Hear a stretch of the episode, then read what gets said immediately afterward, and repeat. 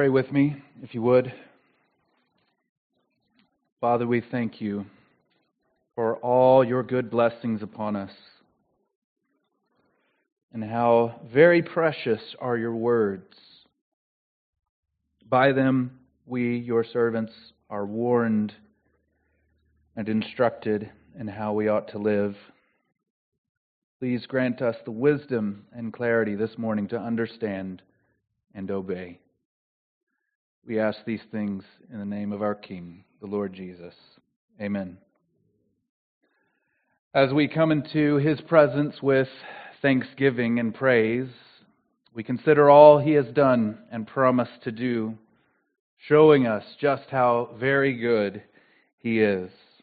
Today, as we continue our series on prayer, our focus will be on prayers of confession, what they are, and to a degree, what they are not, and why prayers of confession are so crucial in our union with Christ and our approach to God. To examine prayer of confession, we'll investigate Psalm 106. Psalm 106, so please turn there with me in your copy of God's Word. There should be a Pew Bible in the seat back in front of you or around you somewhere. Please use that if your devices tend to be a distraction for you in these moments. In this case, what, what I usually do when I preach is to just read the whole passage all the way through. Uh, this is a lengthier psalm, so I won't do that. I'll read section by section and comment on each section afterwards. We're approaching the psalm, just so you know. Typically, what I do is I try to extract everything that can be extracted from a passage of Scripture. But this time we're approaching it with a question. So it, this is interrogative preaching. Uh, what can this passage tell us about prayers of confession? That's the question I'm approaching the text with. So, I'm going to read verses 1 through 3, and then we will comment. Praise the Lord. Oh, give thanks to the Lord, for he is good, for his steadfast love endures forever. Who can utter the mighty deeds of the Lord or declare his praise? Blessed are they who observe justice, who do righteousness at all times. What we see first about confession, this psalm is thoroughly about confession, as we will see. But the first thing that stands out about a prayer geared towards confession in these first three verses is this confession comes from a right heart. It's somewhat counterintuitive to say that one must have a right heart before confessing, but if you just pause to consider that, uh, it makes all the sense in the world. If your heart is not towards the Lord with love, gratitude, trust, and delight, then it's worth asking if any prayer of confession could be genuine at all. Even if you find yourself saying all the right words, it will do no good if you do not trust Him in your confession. We've yet to define confession first. The psalm has yet to get there. We'll see that in a few verses. But before we even get there, we see that he's ramping up to the actual confession of sin with expressions of love, trust, gratitude, delight in the Lord. In the English translations, if you are reading along with me, you see that there are multiple exclamation points. And of course, those are not original. Hebrew had no punctuation at all, but that is appropriate. It is fitting to give a sense of his exuberance over what he is saying about the Lord. The psalmist, whoever it is, is excited about how good God is. He is intensely enthusiastic about God before he comes to confession would intensely enthusiastic describe your posture towards the Lord. He sees the goodness of the Lord. And as he sees it, he wants even others to enter into praise with him. He even commands others with imperatives to praise the Lord. We have to start there in our approach to God. We will not understand the purpose of confession if we do not first love, trust, and delight in and treasure the Lord. Or just pick one of those. Love, trust, delight, treasure. Like obviously those are all difficult to appropriate in your heart. Just pick one of them. You've, you've got to at least trust Him in your approach to confession. We see that in the story of the prodigal son. It's a perfect illustration.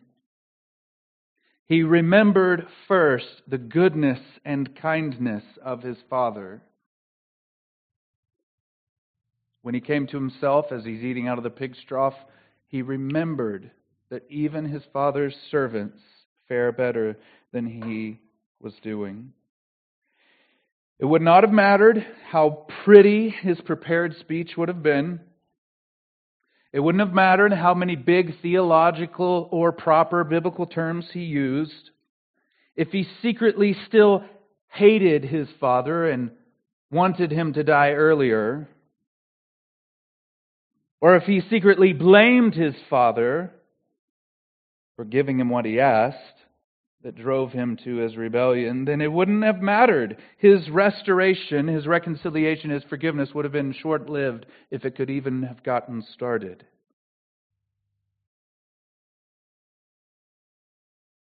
But because his heart was not the same, because he had returned to his father first in his heart with the firm conviction that my Father is good and kind, then it did not matter how clumsy or incomplete his prayer of confession was.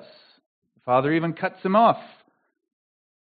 His heart was sealed in that belief, in that delight of and, and sight of his Father's goodness. That's what verses 1 through 3 are. God is good. He is to be blessed. He is to be praised. Who can even utter the mighty deeds of God? Do you come to him like the prodigal, like this psalmist?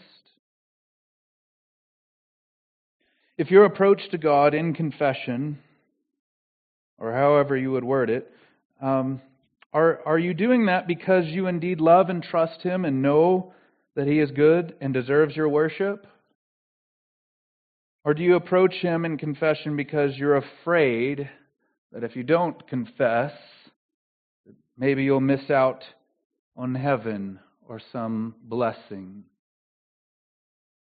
Got to clear the deck with God. Is that what you secretly think? Do you come to Him trying to get all of your sins out in the clear so that you can get to buy, back to life as normal? so that you can get rid of that fear and that guilt and that shame off your back. Those motivations expose an evil desire to be in control of your favor with God. And you must give up on that fool's errand. It's not up to you. His favor is absolute in Christ. Acquaint yourself then more and more with the goodness of the Lord. Expose your heart to the grandeur of God over and over. Baptize your mind with the promises of God. For in them we see his very heart. Consider this. Unless we know who God is first, seeing his goodness and praiseworthiness, we cannot even see our sins rightly. Unless you see Him, what is it that you're confessing?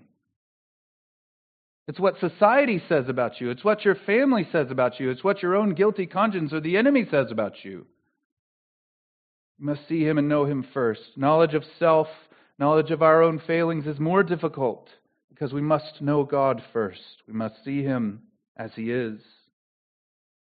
So if you enter into confession of sins and don't feel what the psalmist is feeling in verses 1 through 3, then stop.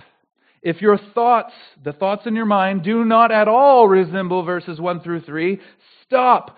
First, behold him long enough until your heart is changed into something like verses 1 through 3.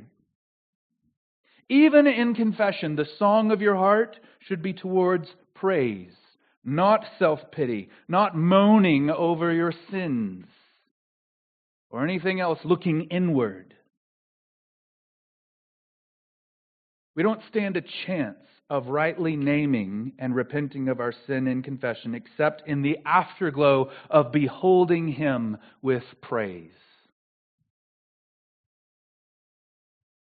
Otherwise, our confession is just about us and what we see that we don't like, what we want, and how we desire to feel, and making sure that we're good with God to clear the air and have peace within. We see the idolatry of self then very clearly if we confess our sins to the Lord without a posture of praise in the heart. So that's the first thing we see about confession, that what we might call a prerequisite for genuine biblical confession, a right heart towards the Lord. And then we see that confession is motivated by godly desires. Confession is motivated by godly desires. We see this in verses 4 and 5. Remember me, O Lord, when you show favor to your people. Help me when you save them, that I may look upon the prosperity of your chosen ones, that I may rejoice in the gladness of your nation, that I may glory with your inheritance. So not only is the psalmist's heart tuned to sing the praises of God, but everything he seeks and everything he wants has to do with the kingdom and glory of God. These verses, verses 4 and 5, help us see something so helpful about prayer in general. He asks for blessings. It's not wrong to ask the Lord for blessings. Lord, help me. Lord, grant me this thing I need. Give me this that I need. But he asks for blessings not merely for himself. He explicitly connects what he is asking for, what he's asking the Lord to do for him, for something further and more Godward. See, look, look at verse 4. There are simply uh, two requests Remember me and help me.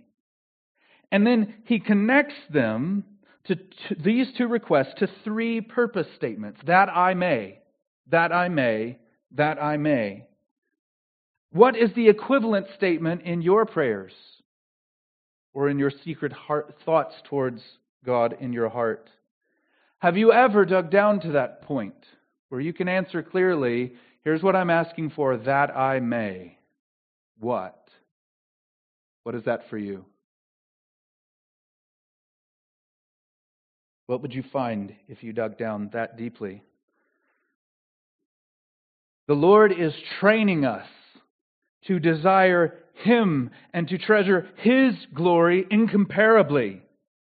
Not one day when He finally purges us and removes our inclination to sin completely, but now and the primary schoolroom of that training to have our hearts geared towards His glory and to treasure Him and His kingdom is in prayer. That you may what? Would be God's answer back to your prayers in training us to pray rightly and to desire the right things. Think about it. Most of our prayers then are only halfway complete. I'm, understand, I'm not saying that you can control God by just using different words, right? That's not what I'm suggesting. Use this technique, say this sentence, and then that will make your prayers more effective. On the contrary, He's always in control of the plan and the path, and will often wait to bless you, even with the things that He knows that you need until your heart is right in seeking them. Otherwise, it wouldn't be merciful. It wouldn't be kind. for Him to grant you something that He knows that you need if your heart is not right in it, that would just lay the groundwork for more idols in your heart.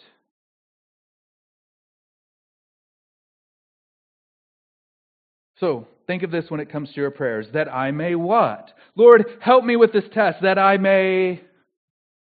What is that for you? Lord, please grant me a better job that I may what?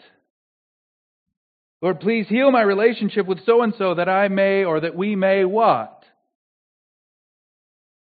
If you don't have good answers, or if your answers sound nothing like verse 5, then it's no wonder that our prayers are ineffective.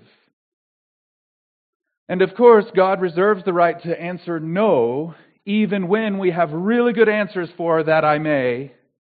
Really good things to add into that blank, and we can just look no further than the prayers of Jesus himself and the Apostle Paul to know that. But,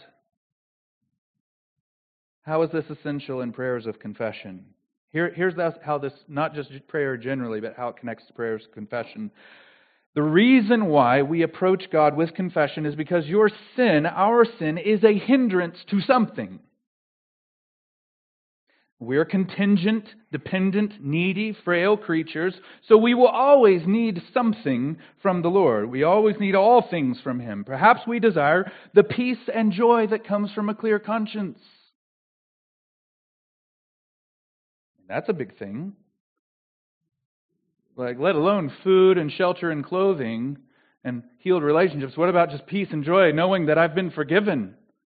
And this is something that we struggle with when we enter into sin, and we need assurance from the Lord. So confession is this, this mechanism that God has given us to go from this state of lacking peace and joy and moving to peace and joy. So we want that. We want those things. We want a clear conscience. You may want the confidence that we have obeyed God in confessing our sins. He commands us to. So we want to obey Him, and we want confidence that we have. You may know that your sin is a hindrance to some blessing. Some blessing that you need, or a barrier in one of your key relationships. So you desire restoration and blessing. But why do you want those things? Is it for self or for the Lord? The story of Nehemiah is a perfect illustration of this, I think. He was brokenhearted and prayed one of the most beautiful prayers of confession in all the Bible when he realized that the sins of the people and his own household were the barrier between the people and the blessing he desired for them. The wall was torn down, the people were harassed, and it wasn't because of some geopolitical conflict. It was because of the people's sin, and God had raised up Babylon for this purpose to punish, to send the people into exile. But if he had wanted Jerusalem to be restored, right, that's the end goal, the restoration of Jerusalem. If he had wanted that for the wrong reasons, like personal gain, familial pride, legacy, some investment venture, then even the prayer of, he, of confession that he prayed to clear that hindrance of sin and guilt would have been tainted, contaminated, and unacceptable. Why do you want what you want? The Lord is kind. Therefore, He will not accept a prayer, even a prayer of confession, if we're merely laying the foundation of more idols in our hearts. I don't think we often walk around with a real sense of just how extensive God's kindness and goodness is, and how much He knows us.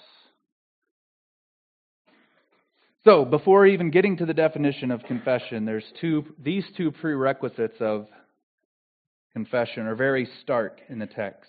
And they cohere, I think, having a right heart towards the Lord and wanting the right things, desiring the right things, things that please the Lord, cohere with all clear examples of biblical confession that we find in the text. As far as I can see, I can't think of one example of genuine confession that happens in Scripture that doesn't check those boxes. First, our hearts must be towards the Lord and tuned to praise. And second, our desires The destination we're trying to get to on the far side of our sins must be God honoring. Worth asking what to do if you don't have these two things going on in your heart.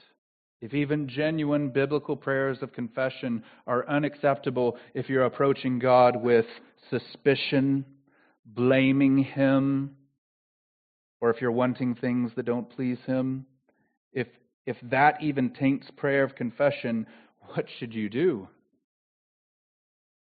The short answer, just as an aside, is in the passage we saw from James last week Be wretched and mourn and weep. Let your laughter be turned to weeping and your joy to gloom. Precisely, here's the answer. If even godly prayers of confession are impossible for you because of indwelling sin and confusion due to lies, and the inner darkness that's in you because of willful rebellion, then you have to start with lamentation, which is just a raw, utter exposure of your heart to God. You don't even know what to say. You can't even see it clearly. You know that you don't see him clear. You know you want the wrong things. Lamentation. But that's December 18th. Might be one of the most unusual church services you've ever been to. But now we see confession defined and exemplified. Number three, confession names and owns our sin. Verse 6, one verse. Both we and our fathers have sinned. We have committed iniquity. We have done wickedness. This verse is so straightforward and clear.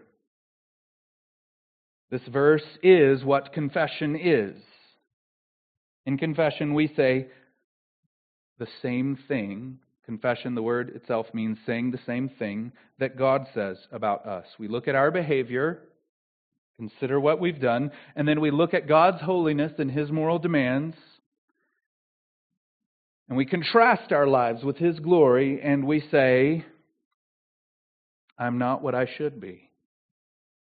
I've done what I ought not to do. And it was not a mistake due to a lack of knowledge or a lack of skill or inability or weakness. The truth about you and me, brothers, sisters, friends, is that we are indeed skilled and sophisticated in our rebellion. What you and I have done is to lean into wickedness. We have committed lewd treason and spiritual adultery against the only Holy One. Songwriter Jon Foreman, summarizing themes at play in Micah 7, confesses the truth about us. And both of our hands are equally skilled at doing evil, equally skilled at bribing the judges, equally skilled at perverting justice. Both of our hands, both of our hands. As I've said multiple different times in different settings, if there is a sin that comes between you and another person or that causes friction in a relationship, the only way that you and that other person can move past that sin is if you both come, to, or one of you at least, comes to just say, it doesn't matter. Love covers a multitude of sins. Water off a duck's back. It's all right. Don't have to talk about it in, anymore. Or you have to reach meaningful agreement about it. Those are the only ways to move past sin that causes friction between you and another person.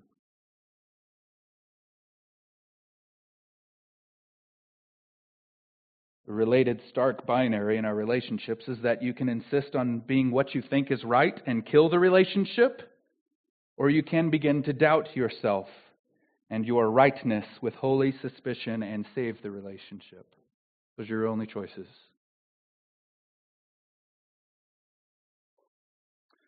Husbands, leadership for you as a sinner is often to be the first to own sins. But that's a whole other sermon. God commands us to confess our sins to one another as a derivative of confessing our sins to Him. So we must ask for forgiveness for our sins against the other person. We must describe our sins in a way that the other person and the Lord would agree with, to say the same thing about our behavior that the Lord says. Get rid, listen, just get rid of the word apologizing altogether, okay? It means to make a defense. We know this. Apologetics, right? There is far too much apologizing out there and far too little confession of sin and asking for forgiveness. When we apologize, we say things like this I was hangry. I was tired. You don't know what a bad day this was. I'm just having a hard time. I'm trying. I'm just failing. My flesh got the better of me. I've just been struggling with these things lately. I don't know what I'm doing, and other stuff like that. In essence, we make excuses. By doing so, we convey that the other person does not have a right to be bothered or upset at our sin. And the sad thing is, we become so sophisticated at making excuses that we begin to blame others and the Lord for our sin. Who do you think's in charge of your genetics? In confession, saying, I'm sorry, is relatively unimportant. Fitting emotions or feelings usually are symptoms of the right approach, but they're not essential in confession. You can be very sorry for what you did and the effects of it on the one hand, but on the other hand, you can still be confused about what you did and why it was so wrong.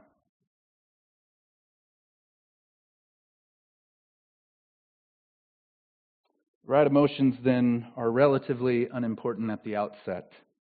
There's much more to say about confession in relationships, but everything that I've said here about confession in relationships also applies to your relationship with the Lord. That's why we talked about it. Confession is a laying down of arms. It is giving up your rights. It is making no excuses. It is a surrender. I have sinned and committed wickedness. In confession, we're making no qualms about what led to the sin or how it's understandable given the situation. We make no effort to negotiate the degree of severity before the Lord. Unless we come to the posture of heart that we see in verse 6 I have sinned, I have acted very wickedly, with a zeal to take action to put things right that we'll see in a little bit, then I don't know what that says about us, really, but I know this it's not confession of sin, it's a defense.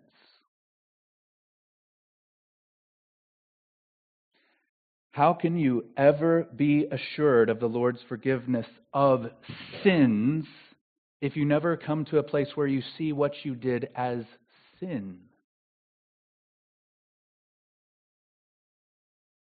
He forgives those who are evil. But if we never think that we're that way, then how can you ever be assured that He has dealt with you in forgiveness? The fourth thing we see about confession is that it is comprehensive. It is comprehensive. We see this in verses 7 through 46. I'm going to read them for us. Our fathers, when they were in Egypt, did not consider your works. It's verse 7. Read along with me, if you will. Our fathers, when they were in Egypt, did not consider your wondrous works they did not remember the abundance of your steadfast love. They rebelled by the sea at the Red Sea. You, yet he saved them for his name's sake, that he might make known his mighty power. He rebuked the Red Sea, and it became dry, and he led them through the deep as through a desert. So he saved them from the hand of the foe, and redeemed them from the power of the enemy, and the waters covered their adversaries. No one of them was left. And they believed his words They sang his praise, but they soon forgot his works. They did not wait for his counsel, but they had a wanton craving in the wilderness and put God to the test in the desert. He gave them what they asked, but sent a wasting disease among them. When men in the camp were jealous of Moses and Aaron, the Holy One of the Lord, the earth opened and swallowed up Dathan and covered the company of Abiram. Fire also broke out in the company, and the flame burned up the wicked. They made a calf in Horeb and worshipped a metal image. They exchanged the glory of God for the image of an ox that eats grass. They forgot God, their Savior, who had done great things in Egypt wondrous works in the land of Ham, and awesome deeds by the Red Sea. Therefore he said he would destroy them had not Moses, his chosen one, stood in the breach before him to turn away his wrath from destroying them. Then they despised the pleasant land, having no faith in his promise. They murmured in their tents and did not obey the voice of the Lord. Therefore he raised his hand and swore to them that he would make them fall in the wilderness, and would make their offspring fall among the nations, scattering them among the lands. Then they yoked themselves to the Baal of Peor, and ate sacrifices offered to the dead. They provoked the Lord to anger with their deeds, and a plague broke out among them. Then Phinehas stood up and intervened, and the plague was stayed. And that was counted to him as righteousness from generation to generation forever. They angered him at the waters of Meribah, and it went ill with Moses on their account, for they made his spirit bitter, and he spoke rashly with his lips. They did not destroy the peoples as God commanded them, but they mixed with the nations and learned to do as they did. They served their idols, which became a snare to them. They sacrificed their sons and their daughters to the demons. They poured out innocent blood, the blood of their sons and daughters, whom they sacrificed to the idols of Canaan, and the land was polluted with blood. Thus they became unclean by their acts, and they played the whore in their deeds. Then the anger of the Lord was kindled against his people, and he abhorred his heritage. He gave them into the hand of the nations, so that those who hated them ruled over them. Their enemies oppressed them, and they were brought into subjection under their power. Many times he delivered them, but they were rebellious in their purposes, and were brought low through their iniquity. Nevertheless, he looked upon their distress when they and when he heard their cry. For their sake he remembered his covenant and relented according to the abundance of his steadfast love. He caused them to be pitied by all those who held them captive. These verses thoroughly, tragically, yet hopefully recount the drama of Israel's failure to be the people of God. God has been faithful to his covenant, start to finish, despite the repeated covenant breaking of the people. That took a lot of time to read, and I debated whether I should read it all or just summarize it. However, we must understand what the psalmist is doing. Over and over, he says the word they referring to previous generations, which does not seem to fit with what confession is. We're not coming to God confessing the sins of other people. The psalmist is not looking at Israel's history and saying, We're not like them. We're the good guys now, God. We haven't done those bad things. Look on us. Instead, he's saying, We are likely just like them prone to the same weakness and blindness and rebellion. Does not the history of Israel support that thesis?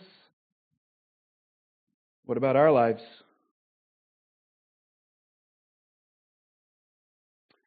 As we look at our past or church history, arrogance wells up within us.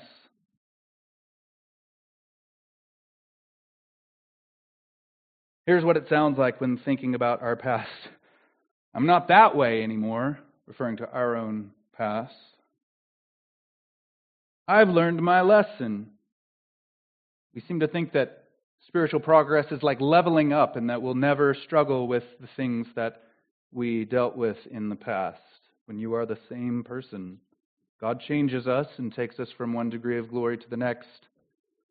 But you are you. And until He completely purges us, we don't level up. We think that we won't be as stupid, as sinful, or as wicked as we were in a previous time in our lives. We believe that progress is linear when it is often retrograde. Two steps forward, one step back, or maybe three steps back. Yet the purpose of looking into the past, our own past, or the history of God's people, is to have humility and to allow the past to be held up to us as it were like a mirror for us to see clearly, because it's easy to see the sins of previous generations with that arrogance. It's easy to see your foolishness in the past, but the reason you're supposed to look clearly is to see that as a mirror. By looking into the past, the humble man, the humble woman says this We're prone to be just like them.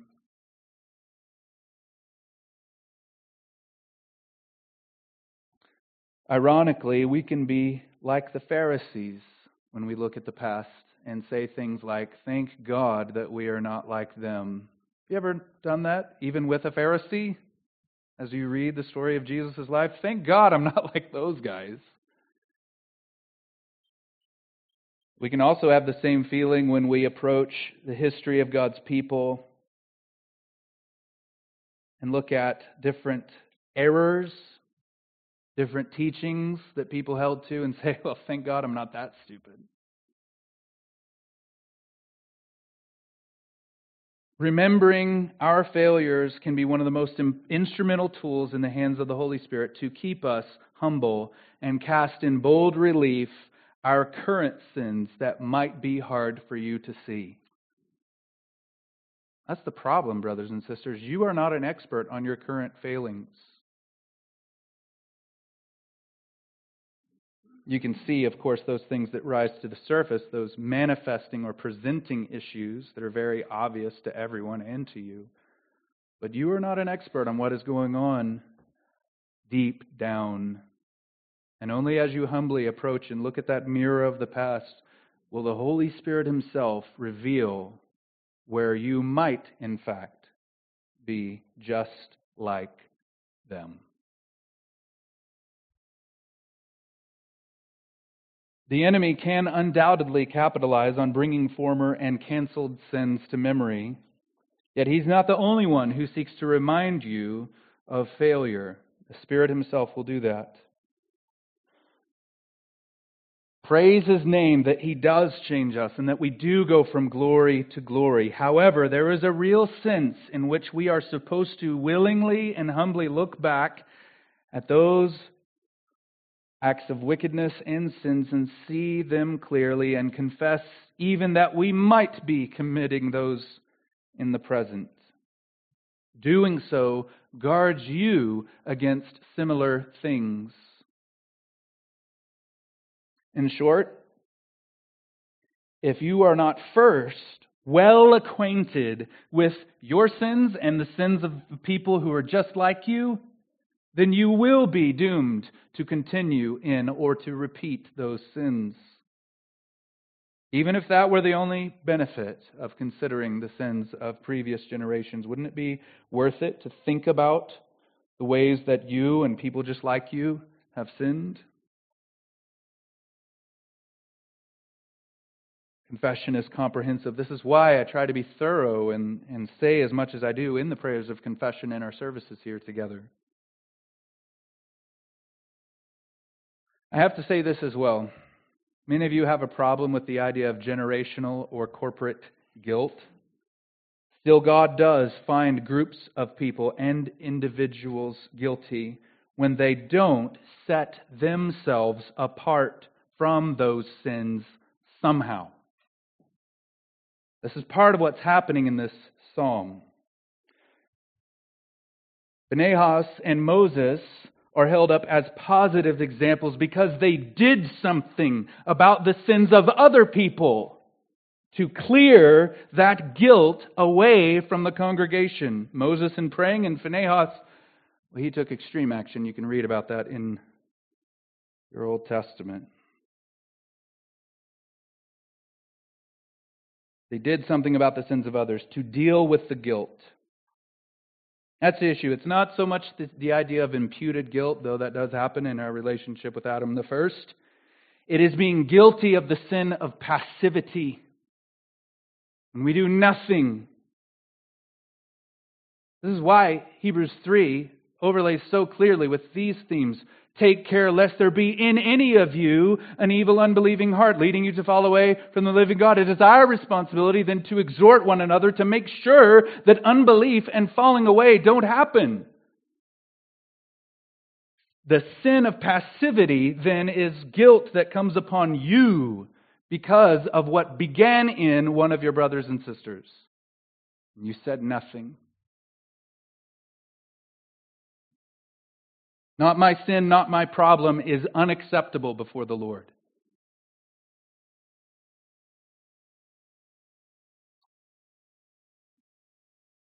But does it matter if we actually come and say it to God? This idea of confession. Like, why do we actually have to speak it or say something? He already knows that I'm sorry for it, that I know that it's sin. He knows it's sin.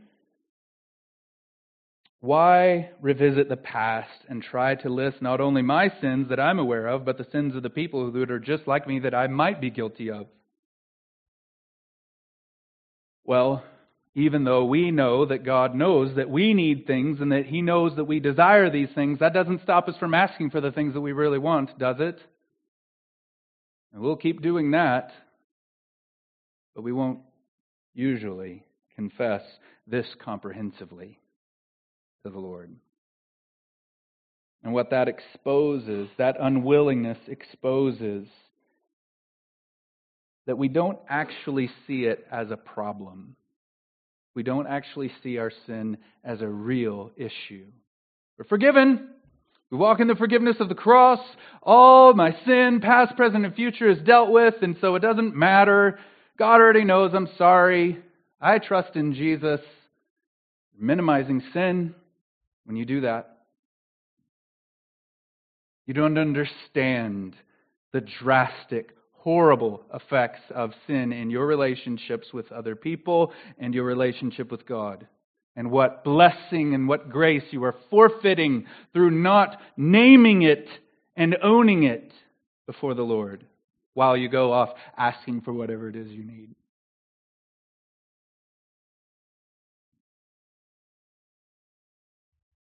Confession, being comprehensive in our confession, threatens our sense of righteousness, and we want to be righteous, don't we? We want to be in the right. Think of this. The same pride that prevents us from making honest confession and asking for forgiveness happens all the time. We respond like this, all of us. We know that we've sinned. Our spouse knows that we've sinned. The Lord knows that we've sinned. And we know that probably we've sinned in ways that we are unaware of. So even though we know all that and that it's not a secret to anyone, we say idiotic stuff like this I'm sorry if I hurt you. I didn't use the best judgment. I reacted instead of responding. That fact should prove forever that with man it is impossible. That level of rejection of the truth and clear separation in our mind from what everyone knows from what we're willing to say shows the stubbornness of our hearts in ways that are breathtaking. even with the Spirit moving in us, His children. We are so prideful to say the truth, we won't do it. Here's what it would sound like, just like verse 6. Here is how I sinned against you. Here's how that was wrong and deplorable before the Lord. Will you please forgive me? That's not apologizing. That's confession of sin and asking for forgiveness. How much mileage would you get out of that one simple change in your relationships if you began naming and owning that which we all know is sinful?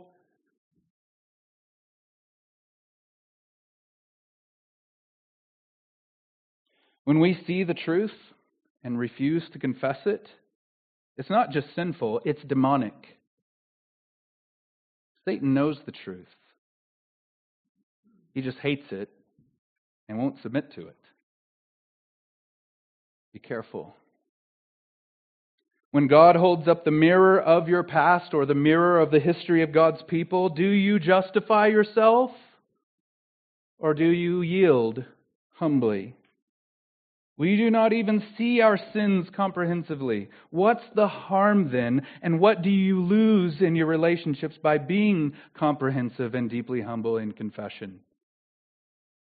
Your attempts to be comprehensive won't get close to how comprehensive God's knowledge is. So when He works by His Spirit to bring something to mind, and we say, Well, I made a mistake. You're resisting the Spirit at that point. You're rejecting His truth at that point, falling right in line with how the enemy and his minions behave.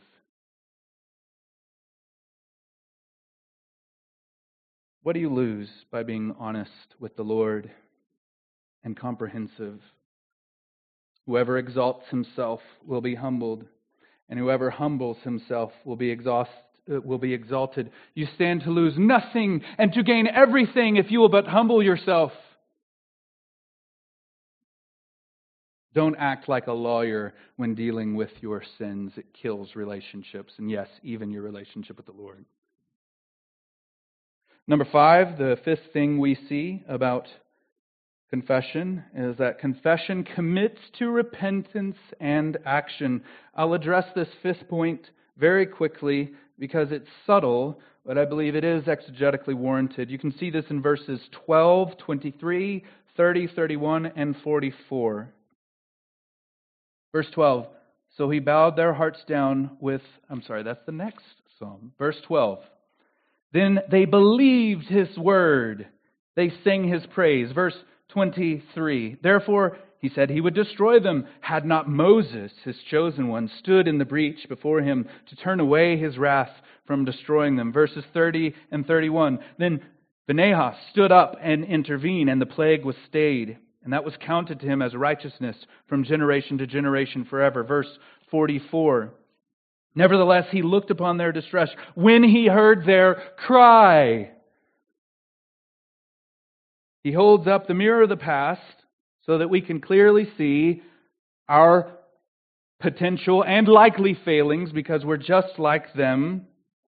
But it's not all negative things that he sees.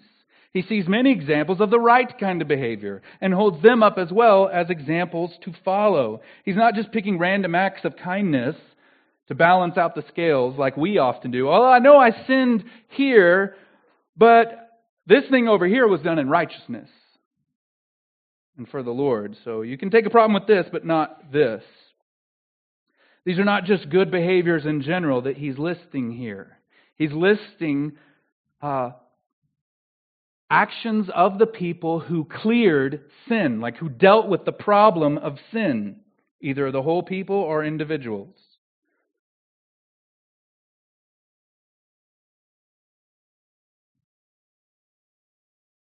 The psalmist isn't just trying to balance the scales. People did some bad things, but here are some good examples of people who did good things, like we often do. Oh, yeah, I know that I've sinned in these ways, but here's all these other things that I consider good and righteous. He's highlighting the actions of these people, or all the people even, to summon us to the same level of thorough intensity like Moses and Phinehas when they dealt with sin. He gives these examples to show us the passion and zeal we ought to have when we seek to put things right. It is not innovative or deeply insightful to say this that if you don't come with zeal and plans to change and set things right, then your confession is given with only you and your peace of mind as objectives. Be like Moses. Be like Phinehas and deal with sin. Be like the people when they cried out to the Lord for deliverance. Number six, the sixth thing we see about confession. This is also somewhat subtle. We won't spend a lot of time here, but confession justifies God. Verse 8, 15, 40 through, 44 through 46. Verse 8, it says, Yet he saved them for his name's sake, that he might make known his mighty power. Verse 15, he gave them what they asked, but sent a wasting disease. Verse 44. These aren't the only examples, but these two are very clear. Nevertheless, he looked upon their distress when he heard their cry. For their sake, he remembered the covenant and relented according to the abundance of his steadfast love. He caused them to be pitied by all those who had held them captive. On the one hand, confession is, if you want to think about it this way, yielding to the fact that you are wrong. But it is also, very crucial, putting God in the right. I am wrong doesn't suffice then. It is I am wrong and you are right, Lord. Lord, all this time you have been faithful. Consider the pain of saying that for a post exilic community. That's when this was likely written, just because of the, the timing of the events that he's drawing attention to. Consider all the rampant wickedness and violence that were committed against the people. Assyria, Babylon. And yet, in his confession, he says, essentially, God, you were right. You were just. You were faithful all along.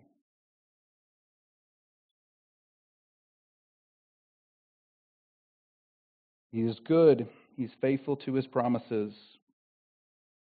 And here's how we get this messed up.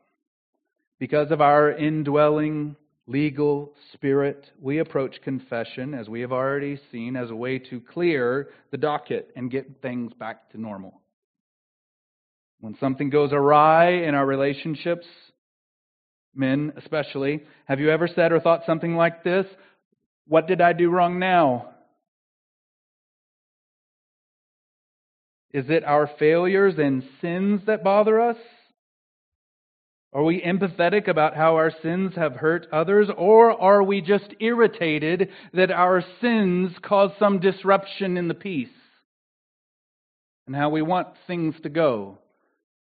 So we'll deal with sin, maybe, because we want something else it interrupts our pursuit of pleasures or calm in our home. So, all right, I guess we'll deal with sin now. That's not why the psalmist is doing this. He's not saying, Why are you treating us this way, Lord? We must have done something wrong. Are you upset about our sin of idolatry? Okay, okay, okay. We're sorry. We repent. Can we get back to the land now? You said you would bless us. Come on now. Be faithful to your word, Lord. Instead, it is this He's been right this whole time. He's been just to even send us into exile. He did the right thing in all his purging, all his discipline, all the trials, all the pain. It's our fault, and he is right.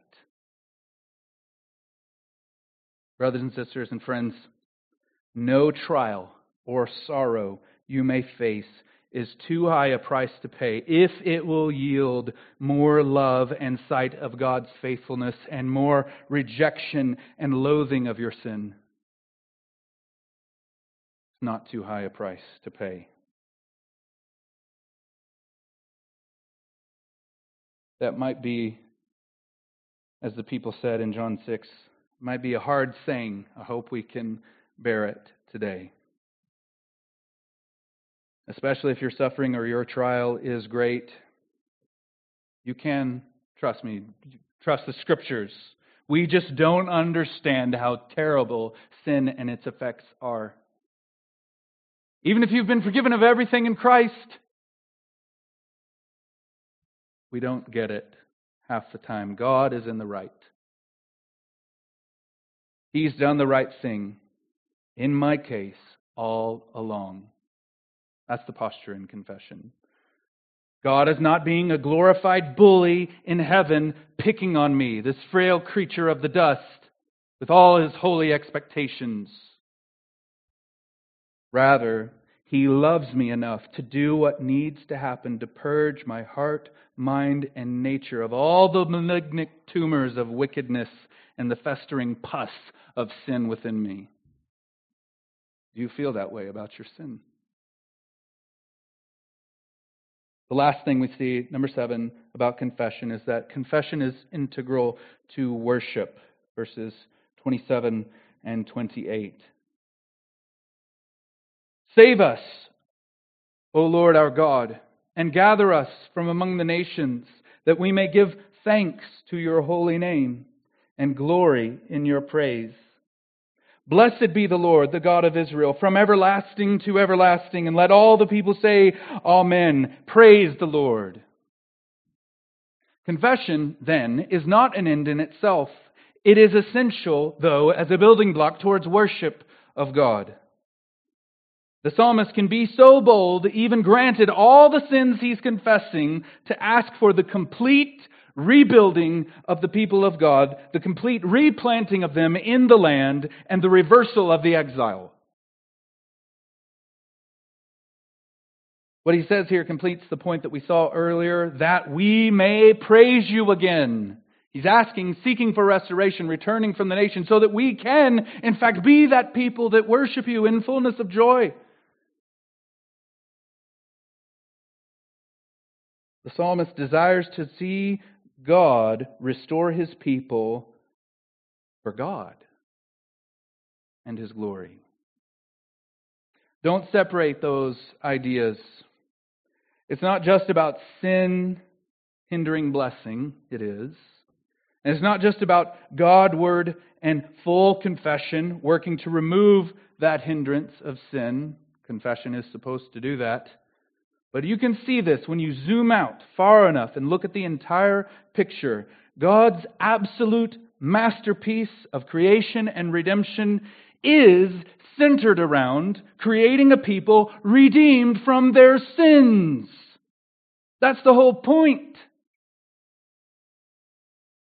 And they, in turn, reject their sins willingly and praise Him lovingly. That is the summary of all of God's actions and plans of everything he's doing. Sin, repentance, confession, and restoration are not just building towards the end goal of God's glory, they are the central pillars of God's story. God desires to extract a particular kind of glory from his creation. And it can only come from people who were formerly rebels, sinners, wicked, who now are loving worshippers of Him. This is the story he's right. It's not a response to a problem that originated in Genesis 3. The whole plan was to get to people around the throne who look at the Lamb and say, Praise Him, for He has won for God a people redeemed from their sins. That's the whole point.